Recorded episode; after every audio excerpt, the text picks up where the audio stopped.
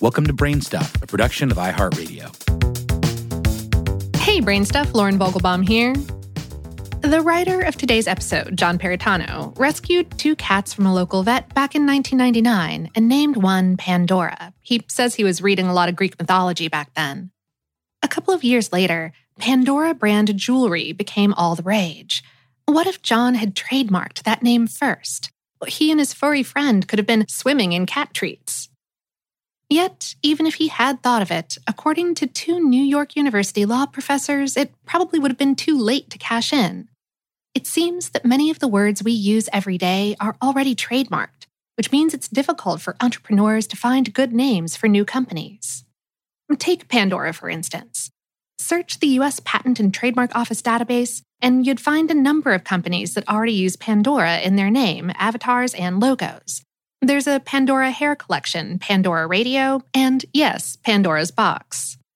The two professors looked at the 6.7 million trademark applications filed at the US Patent and Trademark Office between 2003 and 2016. They then studied a database of the 100,000 most frequently used words in American English. It's called the Corpus of Contemporary American English. According to the Oxford English Dictionary, there are a bit under 200,000 words currently in use in the English language.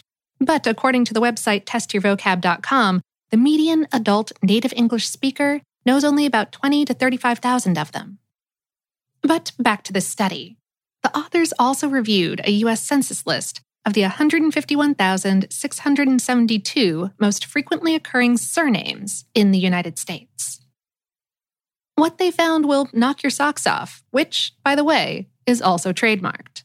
They wrote in a 2018 issue of the Harvard Law Review the data present compelling evidence of substantial word mark depletion, uh, particularly with respect to the sets of potential marks that businesses prefer most standard English words, short neologisms that are pronounceable by English speakers, and common American surnames. Neologism is a term for newly coined words or expressions. As best we can tell, neologism is still available to be trademarked, though other common words do have pending registrations, including even the word the. Yes, the currently has 11 active trademark resignations. The result of so many trademarks is that new businesses have to strain their noggins, and yes, variations of noggin are already taken, to come up with monikers that aren't already claimed, or resort to what's called a parallel registration. That's when two companies use the exact same name as long as it won't confuse consumers. For example, Delta Faucets versus Delta Airlines. The authors wrote Given these conditions, new applicants are increasingly resorting to suboptimal marks. The data indicate that applicants are applying less often for standard English words and common surnames, and more often for complex marks, as measured by character, syllable, and word count.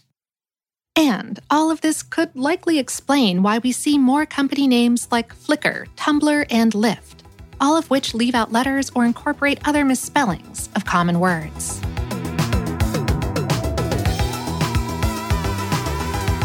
Today's episode was written by John Perritano and produced by Tyler Klang.